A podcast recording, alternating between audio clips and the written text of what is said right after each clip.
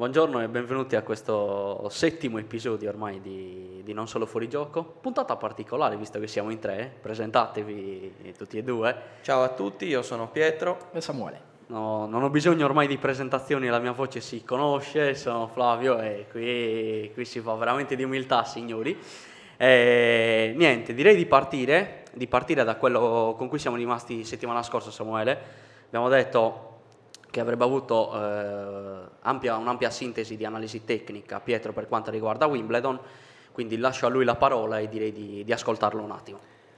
Allora, uh, Wimbledon quest'anno è stato un torneo molto, molto particolare, molto strano, in quanto è stato organizzato a mio modo di vedere male, e è stato creato un buco e la toppa che è stata creata è stata peggiore del bucco perché eh, da, da, subito il, l'organizzazione di Wimbledon ha deciso di escludere i giocatori bielorussi e russi dal, dal torneo per poi eh, ovviare a questa scelta eh, che era a quanto pare irreversibile eh, come eh, decidendo di non assegnare punti alla, al torneo. Oh, una scelta a mio modo di vedere poco intelligente perché comunque eh, secondo me eh, è, giusto, è sbagliato escludere i giocatori, di, i giocatori di, in base alla, alla, alla, loro nazionalità. Sì, perché d'accordo. Secondo me eh, non, hanno, non, hanno minima, non, ha minimamente senso, dato che il, il giocatore difende, non difende nessuna bandiera se non esatto. in Coppa Davis. Esatto. Cioè, eh, voglio dire, è, un, è una, un, provvedimento stupido.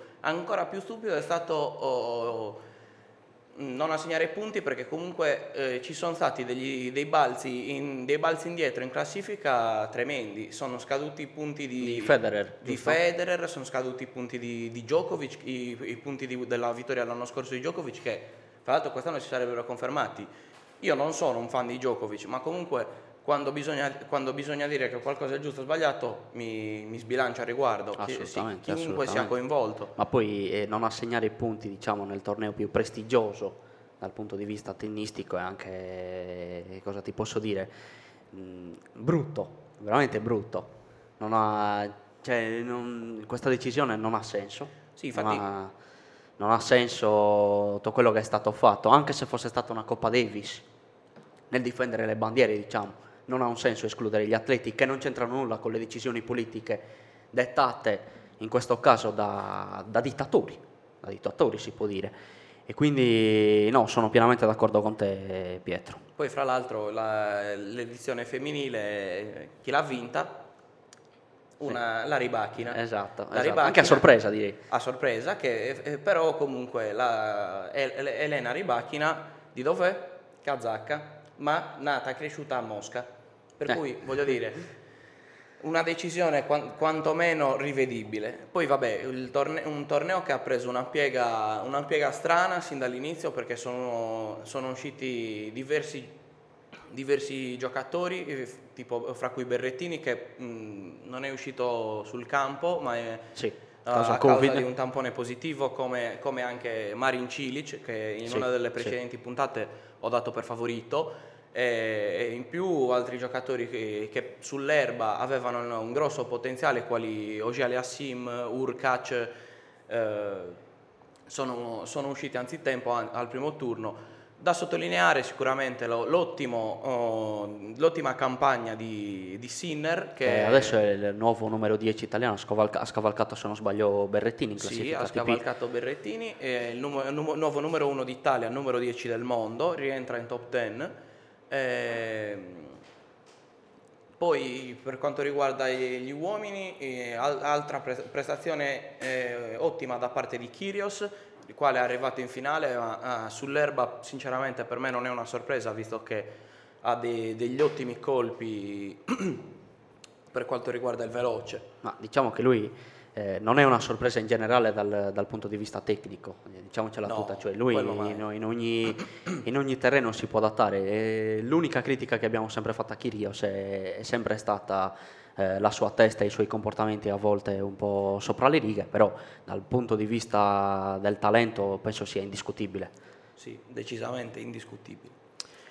Ok Pietro, eh, chiudi qui la parentesi del tennis, direi di andare avanti, parlare di calcio. Samuele, lasciavo un po' a te la parola, stai seguendo un po' l'europeo, eh, l'europeo femminile, hai qualcosa riguardo su questo? Un qualche commento sulla prestazione diciamo non proprio ottimale dell'Italia?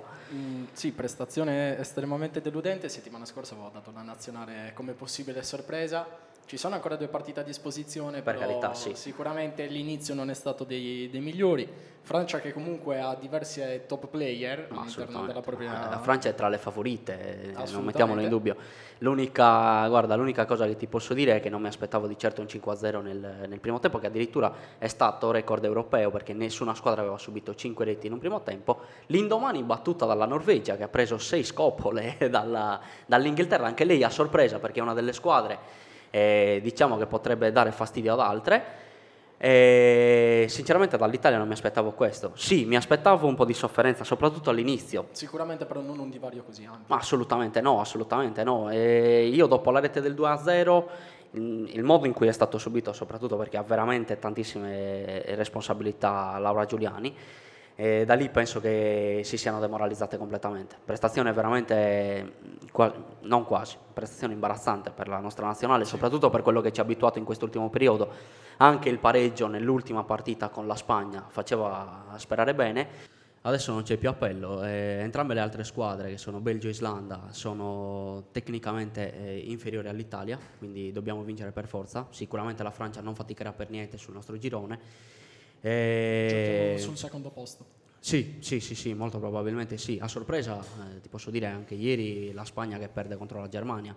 Un po' sorpresa, un po' no, perché? Perché la Spagna la vedo come favorita finale al torneo, dal punto di vista tecnico, dal punto di vista delle calciatrici che presentano in campo cosa Ma c'è anche da, da menzionare l'assenza, un'assenza quantomeno importante. che è quella di Alexia. Eh, eh, quella di Alexia, voglio infatti dire. è stata fondamentale molto probabilmente ieri. Già nella prima partita un po' aveva sofferto, sofferto la Spagna dal punto di vista del gioco. Ieri contro una Germania che comunque è tra le, tra le più forti che abbiamo dal punto di vista europeo, si è visto che senza di lei si sente il peso. E come altra squadra ti posso dire molto interessante, ho visto la partita, tra, visto la partita della Svezia contro l'Olanda, molto molto interessante da quel punto di vista. Eh, sicuramente c'è da dire che è molto positivo l'esordio in questo europeo di, di Aslani e di Rolfo, calciatrici che non sto qui a, a descrivere che hanno già fatto eh, del loro curriculum, parlano da anzi del loro curriculum, un Rolfo che gioca nel Barcellona, che è attualmente la squadra migliore al mondo secondo me, e con Aslani neofirma del Milan, adesso è la nuova, calcia- nuova calciatrice del Milan, oggi giocherà di nuovo la Svezia, sarei curioso di vedere come si comporta contro la Svizzera, Svizzera che l'altro giorno è partita bene, è andata a perdersi completamente da sola, vinceva 2-0 contro un Portogallo ripescato, ricordiamoci anche qui la regola stupida dell'esclusione della Russia per far entrare il Portogallo, voglio un commento anche qui Pie, cosa ne pensi? Secondo Io me è molto stupida come decisione. Io continuo a considerare questa regola di escludere persone che non c'entrano niente con, con le decisioni politiche una regola senza senso e inutile. E a proposito di, di Aslani, il- questo nome mi ricorda un po' col- il nuovo colpo di mercato dell'Inter. Eh, sembra, sembra diciamo un buon colpo finora, ha dimostrato ottimi sprazzi, si parla comunque di amichevoli, non ci sbilanciamo, adesso vediamo. Certo, Dal, dal punto di dire, vista del talento si dice, si parla molto bene di lui. Già all'Empoli ho visto diverse, qual- qualche partita e mi è sembrato un buon prospetto, sinceramente. Tu, Poi, vai, vai, vai, no. poi comunque l'ho visto anche nelle, nelle partite contro la Juve, in quanto io tifoso. Sì, sì, sì. E, e quindi niente, è stata, una, è stata una bella scoperta sinceramente per l'Inter. Colpo che mi, mi interessa molto da, da da parte dell'Inter è Bellanova, che l'avrei, l'avrei sinceramente voluto dal- sotto la mole a, a Torino. No, Ma diciamo che anche a Torino mi stanno accontentando abbastanza con eh, il ritorno di, di Pogba, che è un giocatore che per me eh, trascendentale, voglio dire, un, un, qualcosa di un giocatore che mi ha fatto innamorare da, sin da subito di lui, è un, uno di quei giocatori che per me ha sempre un posto nel mio cuore. Assolutamente, è, è abbastanza comprensibile. Abbiamo parlato settimana scorsa con Samuele, che adesso sì. faremo intervenire da questo punto di vista. Di, degli acquisti della Juventus, eh, acquisti della Juventus che danno entusiasmo ai tifosi, ma che tendo a frenare un attimo, perché per l'11 titolare secondo me la Juve attualmente è tra le più forti. Penso che sia Pietro sia Samuele, non so, sei d'accordo con me? Sì, il, pochi giorni fa ho visto la formazione ideale della Juventus, se dovesse arrivare anche Zaniolo, perché la Juventus momentaneamente sembra la squadra più avanti per, eh, l'acquisto del, del trequartista italiano, si parlerebbe della, forse di uno degli attacchi più forti del, del, sì, del campionato. Assolutamente. Eh, non male quello dell'Inter perché comunque si è riformata la coppia Lukaku-Lautaro, importante quello della Juve si, si dovesse formare Zaniolo, Di Maria, Chiesa, Vlaovic, io per il Milan continuo a sognare Leao, Ziyech, De Catalar e Orighi, punta. Quindi diciamo che almeno nel, nel, reparto d'attacco potrebbe essere un, un campionato piuttosto combattuto assolutamente. con nomi molto importanti. assolutamente. Guarda finisco con la critica della Juventus al volo e poi eh, continuiamo a parlare su, su sì. questo. La mia critica è ok l'11 titolare però più che altro mi spaventa il fatto che eh, non ci siano le riserve adatte perché stiamo è, parlando di giocatori fortissimi poi il mercato non è finito è un aspetto che comunque l'Inter ha iniziato a curare questa stagione lo stesso perché lo scorso anno abbiamo visto che alla prima mancanza di due o tre titolari si perdevano punti. Ma più che, guarda, più che due o tre titolari è la mancanza di... mancava proprio un vice Brozovic sì. che adesso è stato eh, diciamo eh, colmato con, con, Aslani che sicuramente eh, in ottica futura potrebbe essere tranquillamente il titolare se tutto va bene. Non mi, trovo d'accordo su Pietro per quanto riguarda Bellanova, è un giocatore che non mi piaceva al Cagliari, è un giocatore che non mi piace, magari si conferma un ottimo prospetto, però dal punto di vista um, del gioco, della sua tecnica non mi piace. Secondo me, cioè, ti dico il motivo per cui secondo me è un buon, sì, un sì, buon sì, acquisto che a parte può giocare sia a destra che a sinistra. Sì, è quello, diciamo. Quello è un, un quid in più. In più uh,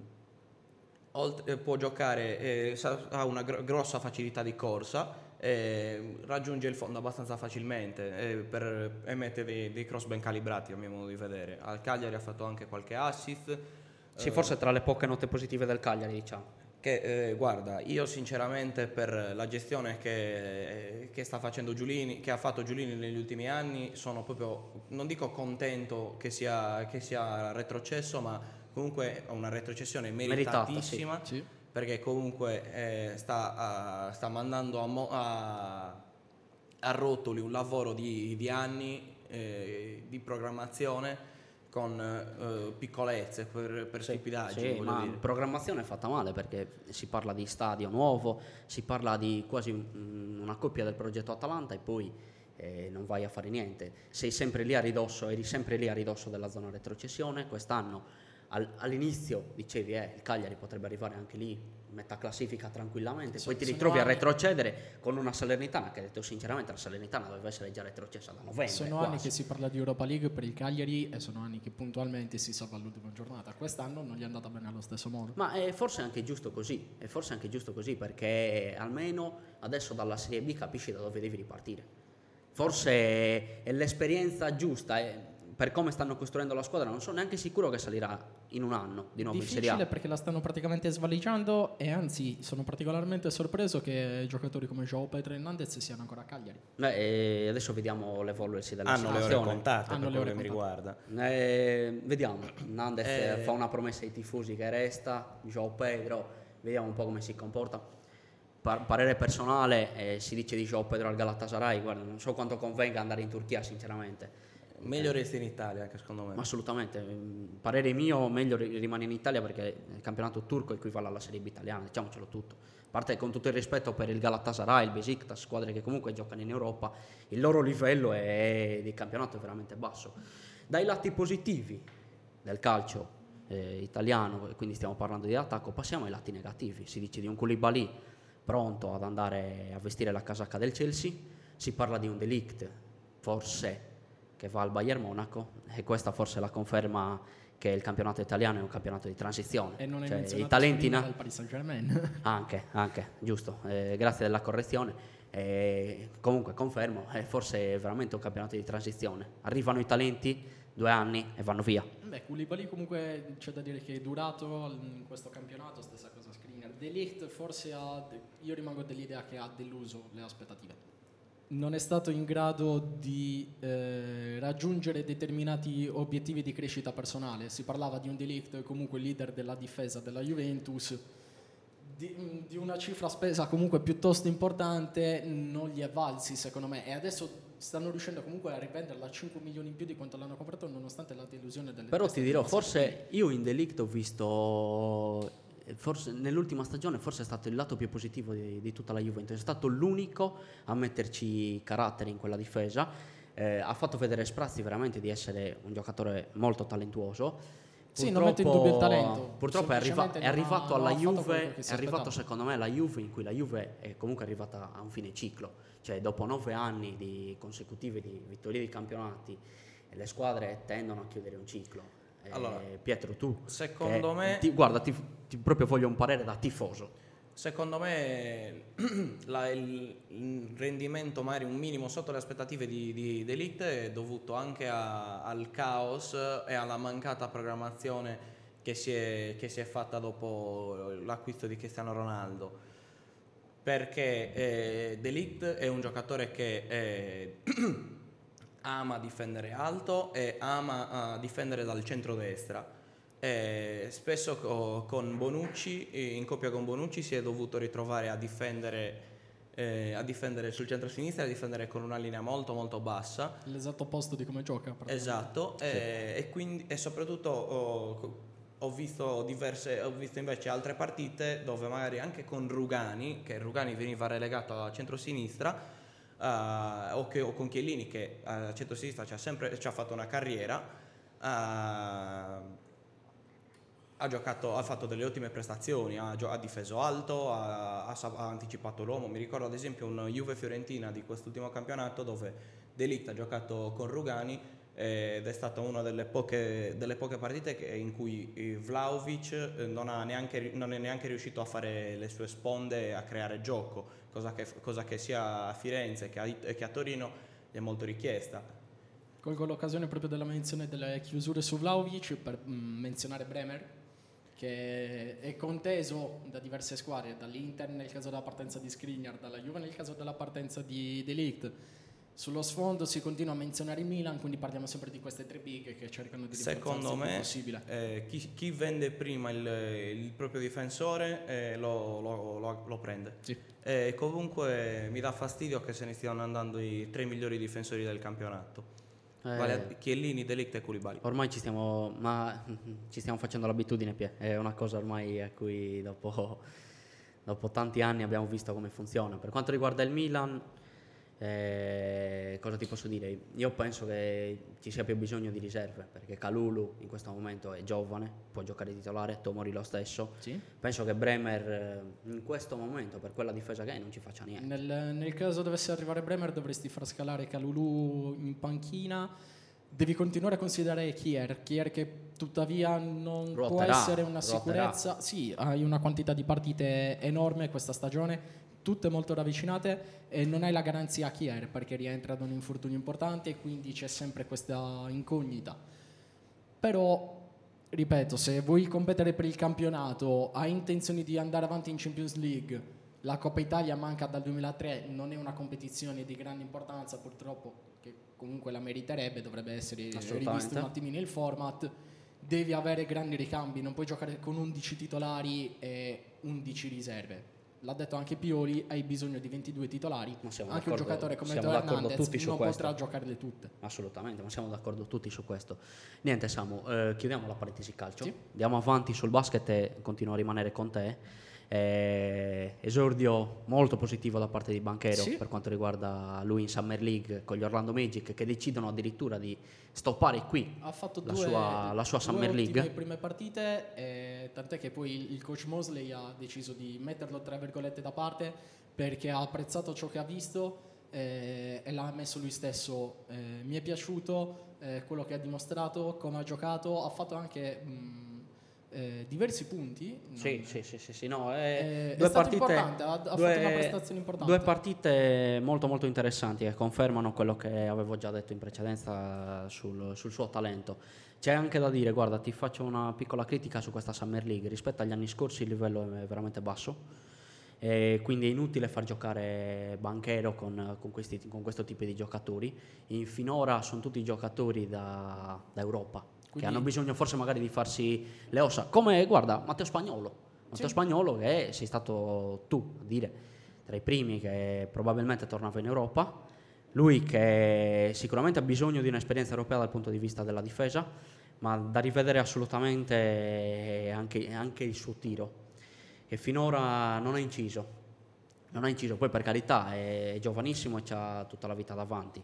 Eh, se ne va in Europa a farsi una bella esperienza con i diritti che li tiene comunque in Minnesota, quindi può tornare quando vuole lì in America, però finora non mi è piaciuto il suo, il suo approccio in Summer League. Beh, ha tutto il tempo per crescere, è giovanissimo. Ma assolutamente, assolutamente. ha il tempo gli di affermarsi. tempo. Beh, certo, eh, stiamo parlando di uno che è stato preso alla cinquantesima scelta e ci può stare. Non tutti nascono Nicola Jokic, che vieni preso alla 52esima scelta e diventi due volte MVP. No, sono casi, casi rari questi. Sicuramente ci sono molto più aspettative su Banchero, che è stata la prima scelta da Ma assolutamente, ma assolutamente. Banchero che secondo me si contenderà il titolo di Rookie of the Year con, con Chet Holmgren.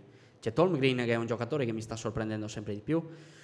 Peccato per il suo fisico molto gracile, però è un giocatore che tra stoppate, eh, tiri fuori dall'arco per un giocatore di 2,17 m, e quindi non stiamo parlando di, di numeretti così.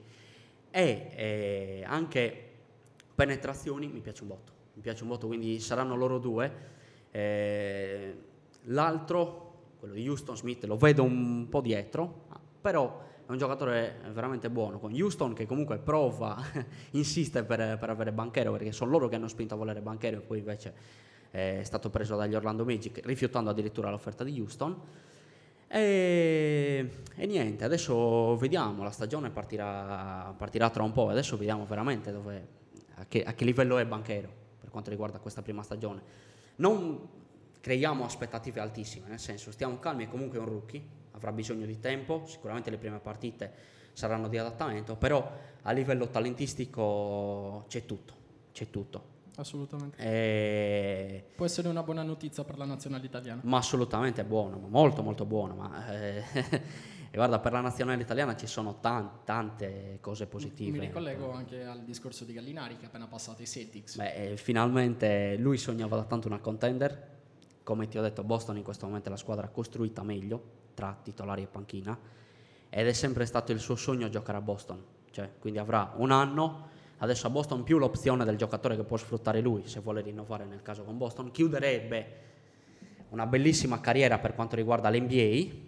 E niente, stiamo parlando del miglior giocatore italiano di tutti i tempi. Quindi sono felice che approdi nella squadra che addirittura tifo io. E vediamo un po', vediamo un po' veramente come si muoveranno anche le altre squadre. Sono interessato ai movimenti di, di Durant, conteso tra Phoenix e Miami. Tutto Sono interessato. Le richieste dei Nets, che comunque ne avevamo già parlato anche settimana scorsa, rimangono esatto, molto difficili da, da soddisfare. Assolutamente, eh, no, no, no, non neanche molto difficili. Se non eh, prevedono una terza squadra per le trade sono impossibili. Però dai, eh, il bello del, del basket è questo, un mercato pazzo. Chiudiamo anche questa parentesi, andiamo con la Formula 1. Parere a Pietro, poi te e poi chiudo io. Vai Pietro. Allora, eh, finalmente posso tornare a registrare il podcast eh, contento di, di parlare della Formula 1, eh, visto che dopo diverso tempo, dopo 5 gare addirittura ha vinto oh, Leclerc oh, e quindi ha vinto la Ferrari eh, che eh, più uh, ambisce alla, alla vittoria finale del, del titolo. E, Niente, è stata una, una grandissima gara secondo me disputata da, da Charles, eh, tallonato da, da un Verstappen che maga- eh, in cui magari qualcosa, qualcosina non ha funzionato, ma secondo me è stata più la bravura di, di Leclerc che non, Vers- che non eh, gli errori di Verstappen. Ah, guarda, ehm, errori di Verstappen non ne ho visto Eh, da quel punto di infatti. vista. Penso che la Ferrari è arrivata qui eh, un po' superiore alla Red Bull, perché si è visto, non, non si lotta. Una Ferrari che poteva puntare facilmente a una doppietta, eh, solo che, come al solito, sfortunata. cosa succede? L'affidabilità. Eh, cro- questa Ferrari in questo mondiale è croce delizia, La si può sintetizzare con, una- con questa semplice frase, In- perché comunque fra errori di, di muretto, errori, danni eh, di affidabilità alla macchina, eh, succede sempre che qualche, qualche cavillo e, e quando si potrebbe fare una doppietta o quando si potrebbe vincere facilmente eh, non, lo- non succede e per questo si rischia di buttare via un mondiale che si, pote- che si potrebbe tranquillamente vincere. Samu, tu cosa ne pensi? Mm, sì, ha menzionato la vittoria Ferrari e per me è una felicità a metà, perché ok sì c'è la vittoria di Leclerc, tuttavia il problema all'acceleratore, la macchina di Sainz che prende fuoco, gli ultimi giri al cardiopalma perché le- Leclerc che mangia solamente 6 punti, sicuramente la seconda posizione di, di Sainz avrebbe permesso un passo avanti verso il primo posto eh, più importante, però mancano ancora 11 Gran Premi, non è niente ancora deciso, quindi diciamo che non si è ancora chiuso Però nulla. Eh, bisogna sottolineare una cosa, eh, bisogna sottolineare l'importanza di questa vittoria di, Le- di Leclerc e di Leclerc in particolare, non della Ferrari. Perché eh, secondo me eh, psicologicamente eh, dà una- un boost importante a- al pilota monegasco, il quale eh, manda un, un grosso messaggio a, a Verstappen che fa capire che ancora dovrà, dovrà sputare sangue per, per vincere questo mondiale e soprattutto tra virgolette restituisce il favore fattoci a Imola eh, dove Verstappen ha- è stato mattatore complice anche una, una guida non, non eccelsa da parte di Leclerc mentre qua eh, Leclerc eh, si è Leclerc si è non sbaglia distinto- niente. si è distinto per eh, no- l'assenza completa di errori e per la- anche per la sua quasi, non, non so, for- forse magari esagero un po', forse pure un po' di superiorità a livello di talento. Ma eh, no, eh, completamente in disaccordo. Sono due piloti alla pari, secondo me. Uno è più forte in qualifica, l'altro è più forte in gara. Chi è più forte in qualifica, secondo me, sul giro secco è Leclerc. Chi è più forte in gara, chi è più leone, è Verstappen. In questo momento la differenza la fa la macchina, diciamocela tutta. Eh, non metto in dubbio il talento di Leclerc, metto sicuramente in dubbio l'affidabilità della, della Ferrari.